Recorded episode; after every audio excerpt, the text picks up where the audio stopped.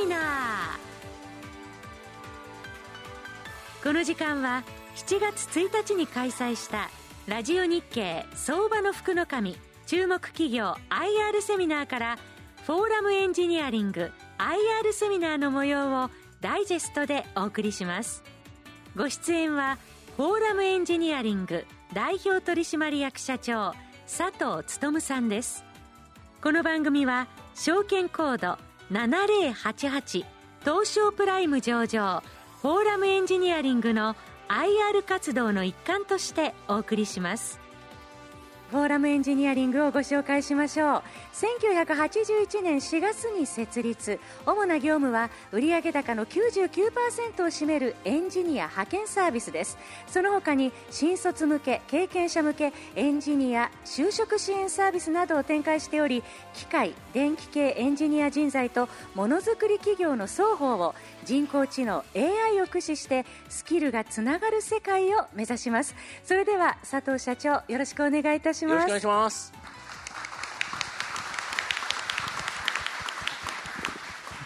えー、はじめまして代表取締役社長の佐藤です。よろしくお願いします。まず知っていただきたいのはですね人材ビジネスとは何かっていうことなんですね。ちょっと人材ビジネス分かりにくいです。あのメーカーならもの作ってますから分かりやすいんですが人材ビジネスは何だっていうことをちょっとご説明簡単にします人材ビジネスはですね企業が人を探す手段です。で逆に言うと人が仕事を探す手段を人材ビジネスと言います。8割ですね転職とかですね新卒就職とかする8割をこの人材ビジネスが何らかの形で関わっています。で残りの2割はあのよく友達の会社に行ったとかありますよね。またこういう業者を介さない就職の仕方のがあるんでそれが2割ぐらいですね。8割がこの人材ビジネスを通して仕事を決めているということです。以前はですね8兆円産業でしたが今ちょっと少し下がって6兆円産業ぐらいですかね全部で。でその仕組みを少しご説明しますね。一つ目は採用メディアに掲載して社員を探す。代表的なものがリクルートのリクナビとかですね。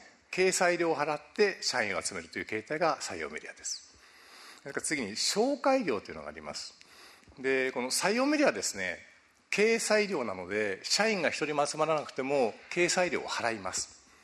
でただこの紹介業というのは成果報酬といって会社で1人決まった決まったら年収の30%これもらうっていうビジネスモデルです。で日本の平均年収450万ぐらいですから30%取って大体120万から150万ぐらい1人決まったら企業がこの会社に払うっていうそういうモデルですね。でこの2つが、えー、企業が人を探す手段ですがもう一つですね人を借りるという手段があります。これが派遣業です。えー、っと日本はあの解雇する法律がないのでどんどんどんどん派遣に置き換わってきてしまったんですね新卒が。で派遣業が伸びてきました。で企業は、まあ、人を借りとこうというものが主流になってきてこの派遣業が伸びてきたっていう経緯です。企業は採用メディアに掲載して人集める。紹介業で人を集める。人を借りるというこの3つの手段を使って人を集めています。で実はこの派遣業ですね世の中の4割を占めてしまってますんでえー、見えないところで非常にこの派遣の人が多くなっているところですね。で全部の職種やってる会社を総合人材ビジネスといいまして一番大きな会社がリクルートグループです。で次が、パーソルグループっていうのもありますね。これも日本で2強です。でここは派遣もありますし採用メディアもありますし紹介業も全部持ってます。トータル的な総合人材ビジネスですね。でもう一つですねあの専門店型っていうのがあるんですよ。でもちろんあの百貨店型でもやってるんですが専門店型例えば医療介護。百貨店型もやってますが専門型にはかないません。ダントツ大きいのが M3 です。であとは製造ラインですね。製造ラインの働く人たちです。組み立てする人たちですね。これあの簡単なように思うんですが実は特別な業界があります。ワールドとか UT とかですね。これあのなぜここがあまりやらないかというとですね郊外型なんですね。人材ビジネスっていうの都市型なので東京に集中するんですが製造ラインだけは全国にまたがっているので郊外に人を探す手段がないといけないんですね。だから専門店が存在しています。これがあの製造ラインの会社ですね。それからもう一つはですねエンジニアと言われるところが2つに分かれます。IT エンジニアと設計エンジニアです。でこれ全く似て非なるものです。で我々が存在しているのはですねここの機電系エンジニアの派遣会社が99%売り上げを占めている会社ですのでここに存在していると思ってください。で競合はですね例えてるのはビッグファイブと言われてるんですがメイテックアルプスイーテクノプロとオープンアップグループですね。でところがテクノプロはですねこの IT に引っかかってますよね。IT 班もやってます。それからオープンアップグループは施工管理とか製造もやってるんですね。ですから設計だけじゃなくていろんな職種やってるということです。ただ機械系電気系の職種やってるのはこの5社が中心だと思ってください。でうちのちょっと特徴なんですが先ほど派遣業はですね人を集めてお貸しするって言いましたよね。ですから企業から注文があっても人が集まらないと貸すものがないんですよ。ですから社員を集めます。でじゃあ社員を集める方法何があるかっていうと先ほど言った3つしかないんですね。企業が社員を集める方法。派遣会社が派遣に頼むということができないんです。二重派遣の禁止法律がありますから。派遣会社は何で集めるか。採用メディアに掲載するか紹介料からお金を払ってもらうかっていうことしか方法がないんですね。ですからこの会社はここの採用メディアの大手に全てお金を払って人を集めてます。集めた人を企業に貸してますというモデルですね。でうちの特徴です。実は採用メディアを作ってしまおうと。自分たちで。ということを考えたのがコグナビ転職とコグナビ新卒です、えー、自分たちで作ってしまえばここに頼まなくてもここから来るかなと思ったのが、まあ、作った発想なんですけどね、まあ、これがうまくいってるかいってないかちょっと後で後ほど説明します。これがちょっとうちの特徴ですね。他の会社はこのモデルを持っていません。これはあの機械系電系の設計のマーケットだと思ってください。マーケットです。で実はですねこの機械電気系電系の人口です。日本は6000万人ぐらい就労人口いるんですが64万人しか働いていません。100人に1人しか働いてない職種は使っています。ですから知名度がないんですよね。うちみたいな会社は。ただ、えーと、メーカーには役には立ってるんですが。でこの64万人しか扱ってないです。でこの職種の特徴です。ここはちょっと IT と違うところなんですがこの中にいる人が外の職種に出ていくことが少ないです。それから外にいる人がこの中に入ってくることが非常に少ないです。なぜかというと専門性がありすぎて入れないんです。どう入ってくるこれが学生です。日本の学生60万人いますが理工系学生って3万9千人しかいません。この勉強をした人たちがメーカーに入ってきます。この中に入ってきます。囲われたマーケットだと思ってください。でそうすると派遣業だけをやっていると実はあの、まあ、この後の法律でまたもう一つ違うんですがあの伸びないんですねもうマーケットが。ただもう一つの法律があって同一労働同一賃金という法律が派遣法で2020年に出来上がってました。同じ仕事をしてたら正社員と同じ金払えっていう法律なんですよ。で派遣会社はある種こう企業からもらったお金と本人なら差額で儲けてますんでということは働いてるそこで働いてると同じ賃金払えって法律なんでそれ以上もらわないと利益が上がらないんですよ。ということでこの法律が出来上がったと同時に利益率が下がるという構造を派遣会社は、えー、まあ叩きつけられたんですね。この法律ができると利益率が下がりますから間違いなく河川化が進みます。つまり淘汰が始まりますね。ですから人材ビジネスは面白いんですけどあのどこが生き残るかっていうのがこれから10年ぐらいでかかってだんだん選別されていくっていうようなですね。で我々はですねちょっと特殊で派遣業あの伸びていくんですけど河川化していくんですけど設計の派遣会社って5社ぐらいしかないんですよ。あのマーケットが小さいんで社数も少ないんですね。ですからまあシェアがどんどん上がっていくっていう考えだと思ってます。なぜかというと中小企業の派遣会社が7割ぐらい占めてるんです派遣の。大手のビッグファイブで3割から3割5分しか持ってないんで小さな多分派遣会社がなかなか人が集まらないんで、え、淘汰されてくれると考えるとマーケットは下がりますがシェアは5社上がるんじゃないかと踏んでます。でただ面白くないマーケットですね。減っていくっていうマーケットは。で我々が出たのは転職マーケットに出ようということでコグナビ転職というのを作りました。日本は10%ぐるぐるぐるぐる転職をするんでメーカーだけ専用のサイトを作ろうと思って作ったのがコグナビ転職です。でもう一つはですね同時にコグナビ新卒というサイトを作りました。日本は先ほど言ったように理工系の学生が3万9000しかいないんですが実は4割の人がメーカーに就職しないんです、まあ、メーカーが人気ないのも一つの方法なんあのまあまあ理由なんですけどメーカー専用のサイトがないんですよね。我々これを作ろうと思いました。で人口が減っていく中で理系の学生つまりこの中の人数を増やすためにはこの4万人ぐらいで1万6000円ぐらい他の職種に行っちゃうのをなんとかメーカーに入れられないかということを考えたのがコグナビ新卒というサイトです。このコグナビ新卒というサイトは派遣会社の我々の採用を増やそうという目的を持っていませんのでメーカーに直接生かそうという最短で当社は掲載をしていません。この中にはですね。これがちょっとマーケットの構造だと思ってください。で今の2つの事象に対応するために我々は戦略2つ考えました。1つ目は、まあ、主力が派遣会社なんですが派遣会社だけでいるとマーケットシェア下がるのでマーケットが下がるので機電系エンジニアの領域の中で総合化をしようと。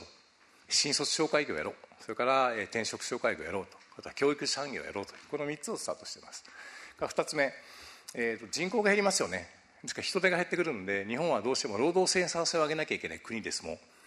我々もあの実は中の社員320人で4000人のエンジニアを管理してますが中の320人はいくら売り上げがあってももう増えにくいです。ですからどう実は効率化するか人口が減る中でそれを考えた時にマッチングが一番手間がかかるんですね。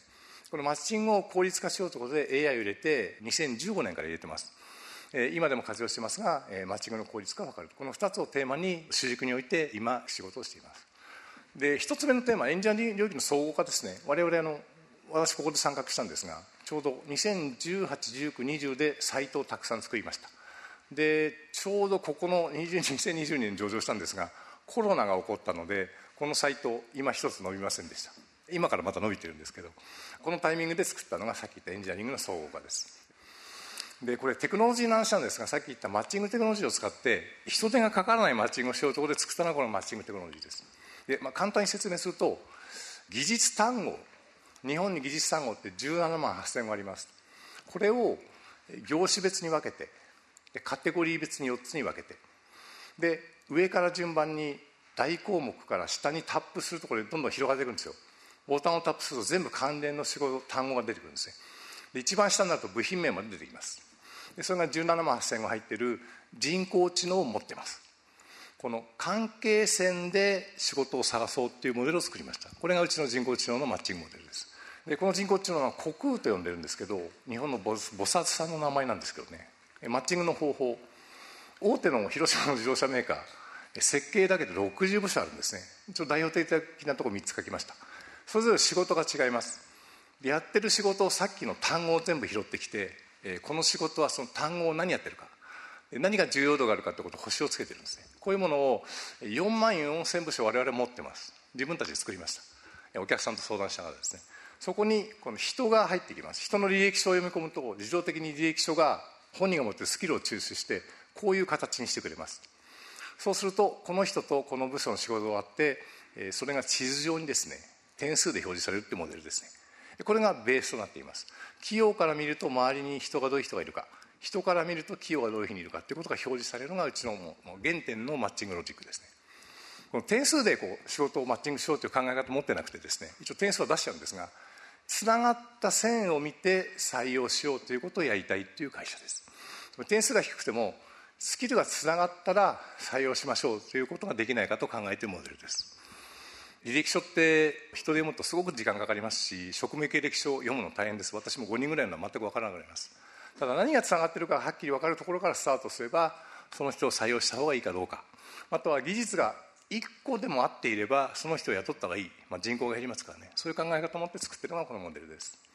ここからちょっとうちの中継今回発表してますんで中継の話をしたいと思います。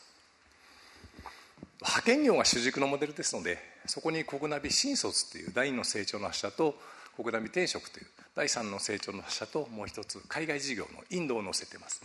メインはあの派遣事業ですね。で3年分作りました、えっと、売上高3年後370億ですね。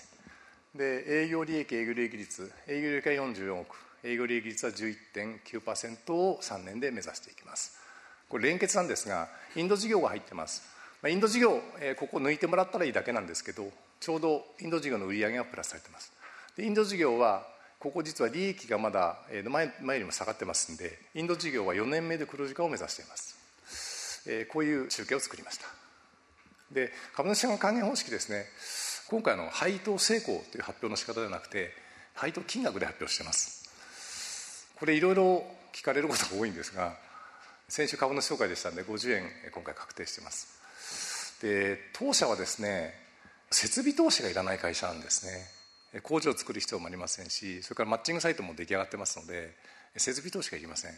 使うお金としたら M&A をやって会社買うぐらいですね。そういうモデルなんですよ。でそういう意味で実は我々の100億近くのキャッシュを持ってますんで、えー、とこの50円配当で、まあ、総額いくらかというと12億5000万ぐらいです。13億ぐらいですね。100円配当2倍ですので25億円です。じゃあ我々100億近くのキャッシュを持ってますんで、えーと、払える余力が余力があるかというと全くあります。ただあの、まあ、株主総会とかですね締め会で決議しないといけないんですが上場企業の宿命を背負っちゃってまして計画としか発表できません。ただ3年後の倍の配当計画を見てますが、まあ、25億円の配当総額なので我々が持っているネットキャッシュから見ると、まあ、そんなに大きくない。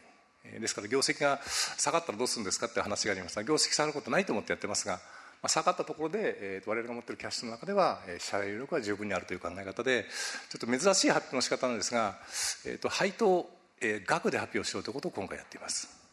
これがちょっと当社の株主還元方式ですね、まあ、自己株買いとかいろいろあるんですが自己株買いしても上がるか上がらないか分かりませんので、まあ、海外投資家も10%でいますんで、えーとまあ、ある意味業態上発生するなんていうんですか、リスクが少ないということから配当額で発表させてもらってます。当社の成長戦略ですね、1番目、派遣まずちゃんと伸ばそうということです、国内派遣。で2番目、この国内新卒というのは次の事業の柱になりますので、ここを伸ばしていこうと。で、国内転職、その第3の柱にしよう。で、ちょっと第4の国内カレッジというのは、えーと、ある種社会貢献事業なんで、また後で説明します、ね。最後に海外事業ですね。えー、ここに5番最後の成長を持っていこうという、こうモデル、成長モデルをシナリオを書いてます。で、これ派遣事業のえ稼働人数の推移の計画表です。ここでコロナが起こってます上場した瞬間にコロナが起こったので稼働人数下がりましたで当社の増収減益なんですけど前期ですね、えー、派遣稼働人数も実は次の年から伸びてます。なのになんで減益か、まあ、あのプロモーションというテレビ CM やっちゃったからです。8億円もかけて。これが認知度は上がったんですが国ナビ転職というものを成功させようと思ったところにあまり寄与しなかったんですね。ですから今回テレビ CM やめますって発表しました。ですから販管費、まあ、10億円ぐらい下がってるんですけど、まあ、それがなければ実はここここも実は利益上がってるんですけどね。派遣事業は、えー、コロナが終わって2年目から順調に上がってきてます。で300名増やそう400名増やそう400名増やそうって計画を作りました。これが中期経営計画の数字の根拠です。派遣はの採用が先ほど言った命なんで採用ですね。で採用いろんな手を打つ打つことを考えています。このコロナの前稼働人数下がってますよね。でこれ他社上がってるんですがなんで下がったかというと国ナビ新卒というサイトを作ったんですがまあ私の考え方で新卒は全員メーカーに下見行った方がいいと思ってるんですよ。派遣会社来ない方がいいと思ってます。派遣会社の社長なんてこんなこと言ったらどうか分かりませんけどあの機械系電気の学生全員メーカーに行かせたいですよね。派遣会社に来るかメーカーに行くか大きな違いです。派遣会社は物を作っていません。メーカーは物を作っているので設計から商品開発から品質管理から生産管理まで全部あります。学生はそういう会社に行ってほしいです。我々は設計の請負会社なんで、えーと、いろんな設計をしますが物を作っていません。だから設計集団であることは間違いないんですが物を作る感覚がないんですよ。だから学生にはメーカーに行ってほしいっていうもとコナビ新卒を作ったと同時に実はここまで我々も派遣会社の新卒採用で300名ぐらい我々採用したんですね。これをちょっと矛盾するのでやめました。我々に来なくていいから国ナビ新卒を使ってメーカーに移行したってことをやったのでここで新卒が減ったのでここちょっと下がってるんですね。でここでコロナで下がってダブルパンチを食らってしまいましたが今伸び始めたっていう状況です。で M&A あの上場土地にやらないと言ったんですが先ほど言ったの河川化が始まりますんで小さな会社が発見ありますんで、まあ、その辺は一緒にやりませんかって声をかけていこうということを考えてます。あのいろんな業種を買おうっていうことそんなことは全く考えてません。ここから国ナビ新卒っていうちょっと新しいモデルなんですが国ナビ新卒の成果の数字の予定ですね。国ナビ新卒作って3年目です。で1年目テストケース2年目53名決まりました。去年141名決まりました。もう圧倒的少ないですよね。で売上と利益あの同じ金額なんですがこれかける100万円です。で今期は250名までしようという、まあ、ペース的には今この水準まで来ています。でこれをもっと伸ばしていこうというのが考え方です。これあの成果報酬型んで学生1人紹介したら100万円もらえるんで700名決まると7億分の利益が上がるっていうこういう構造を持っている会社です。でこの国ナビ新卒ですねどういう学生に対してアプローチしてるかということなんですがこのエンジニア職セミナーっていうのを大学でやっています。でこの講義8年前からやってましてこのサイトができる前からやってます。あのメーカーに行ってほしいということを目的ですね。今理系の大学140校あるんですが120校でこの演者職セミナーという講義を我々やっています。でこの講義大学の教授の授業の一枠を借りてるんで約1200名近くの教授の中の授業枠を借りて説明をしています。で、えー、ともう8年目なんで非常に人気なのでフォーラムエンジニアリングに来いというセミナーではなくてメーカーに行ってくれっていうセミナーなので大学が協力してくれるんですよね。これで大学のほぼ8割の大学と付き合うところまで来ました。受講者数はですね去年8537名会員になりました国ナビのですね。で9430名これ受講者数です。受講者数が会員になってくれた比率が非常に高いです。で今年は1万5000名講義受けて1万2000名会員になる。これ順調に推移してるんで多分達成できます。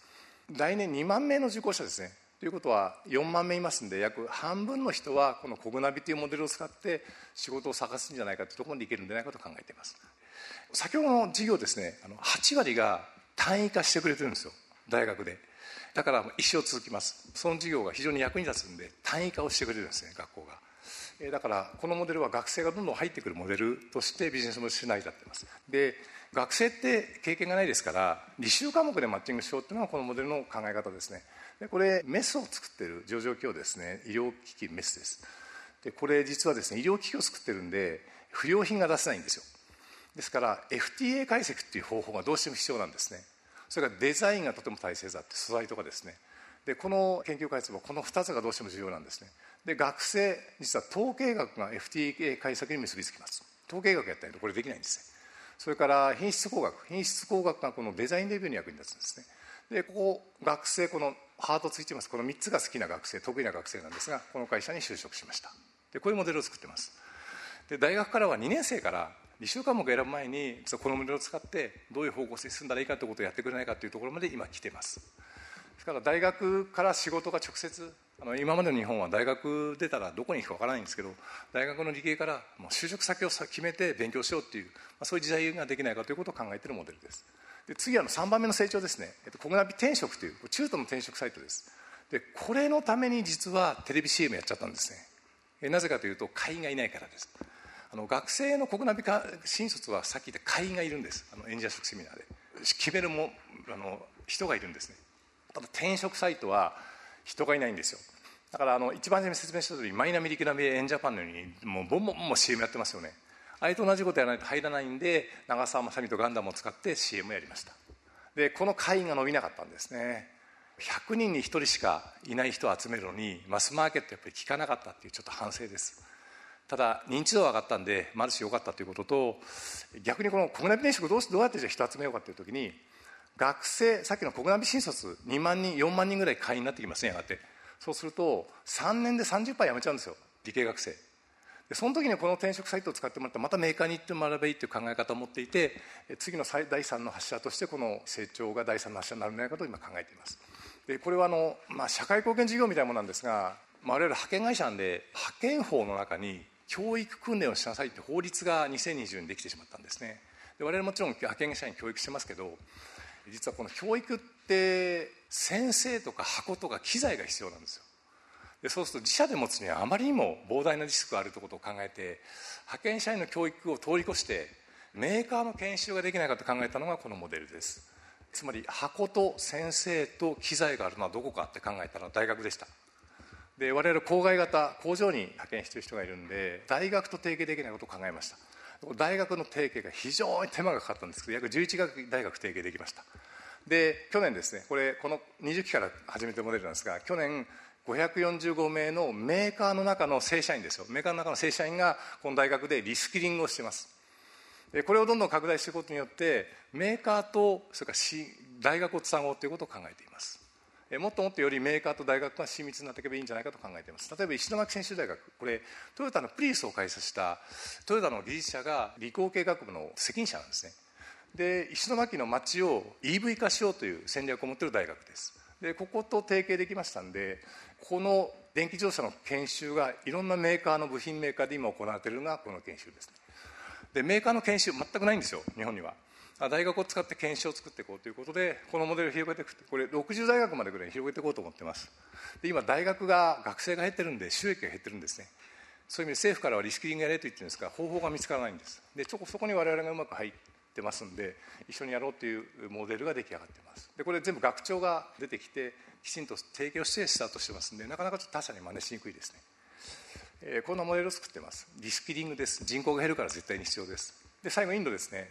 インドはですね我々はあの機械系電気系からもう出ないでおこうと思ってるんです職種。ちょっと IT 途中でやっちゃったんですけど IT 競合が多すぎてかないません。だから IT やめました。やったけど。機械系電気系という強い分野だけに集中しようと思ってます。で日本でマーケット少ないんですけど実は海外にこのモデルをいけばアメリカにもヨーロッパにもメーカーのある国の中ではマッチングモデルが成り立つはずなんで海外に出てこうって戦略を取り始めました。そのスタートがインドです。なんでインドかって言われるとややこしいんですけど実は我々あの派遣会社なんですけど海外で派遣事業やるつもり全くありません。世界中で、まあ、従業員を増やして何万人の会社にしようなんていう目標は私持ってないんです。ただうち人工知能のマッチングサイト持ってますよね。世界中のエンジニアと世界中のメーカーをつなぐことをやりたいということを考えてます。これがスタートしたインドです。でインドはさっきの国内新卒の大学のモデルをインドにまずスタートしました。だから SRM 大学という大学と提携して資本提携してもらいました。再来週行って調印式をしてきますが資本を入れてもらいました。なぜかというと理系学生の大学なんですね。でここが就職率が高いんですけどまだインドはメーカーがないんでメーカーがないんですよ。メーカーがこれからモディ政権がどんどんメーカーを振興策でどんどん入れてきます。メーカーがどんどん増えてインドはやがて多分10年後には日本を超えるメーカーの国になってます。もうインド行ったらもう分かります。中国がそうだったようにインドはメーカーの国になります。半導体作り始めました。それから鈴木自動車インドで日本一です。あインドインド一です。それから部品メーカーがないんでインドは、えー、メーカーがないとないですが部品メーカーがだんだんできてきてます。非常に頭のいい国なので多分日本を超えると私は思います。だから、まあ、インドに出たんですけど。でインドで新しくインドって IT の国なのでうちの日本の人工知能モデルをインドでさらにバージョンアップしてもらってます。っとアジャイル開発という開発を手段を使って、まあ、半年でもう出来上がってしまったんですがそれが先週ローンチをしました。このインドの人工知能モデルを使って、えー、我々は次アメリカとヨーロッパに行きたいと思っています。で派遣会社をやるつもりは全くないです。つまりインディードっていうマッチングサイトが世界中に広がりましたね。でそれのまあそれとはちょっとモデルが違うんですが機械系電気系版です。でこれだけはニッチなんで誰もやってないんですよ。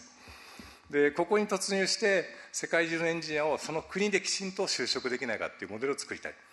でその先にはインドの人が例えばアメリカに行くアメリカの人がヨーロッパに行くってことができればいいんじゃないかと考えています。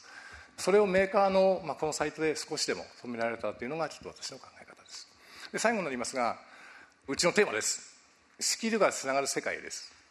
人の印象っていろいろありますがこの機械系電気系のエンジニアに限っては一つでもスキルがあってそれをつながる世界に移動させられないかという考え方を持ったモデルを作り上げたいと考えています。これが当社のビジョンです。はい以上です。ありがとうございました。ありがとうございました。ありがとうございました。フォーラムエンジニアリングのことがよくわかりました。フォーラムエンジニアリング IR セミナー。お話は、証券コード7088、東証プライム上場、フォーラムエンジニアリング代表取締役社長、佐藤勉さんでした。皆様盛大な拍手をお願いいたします。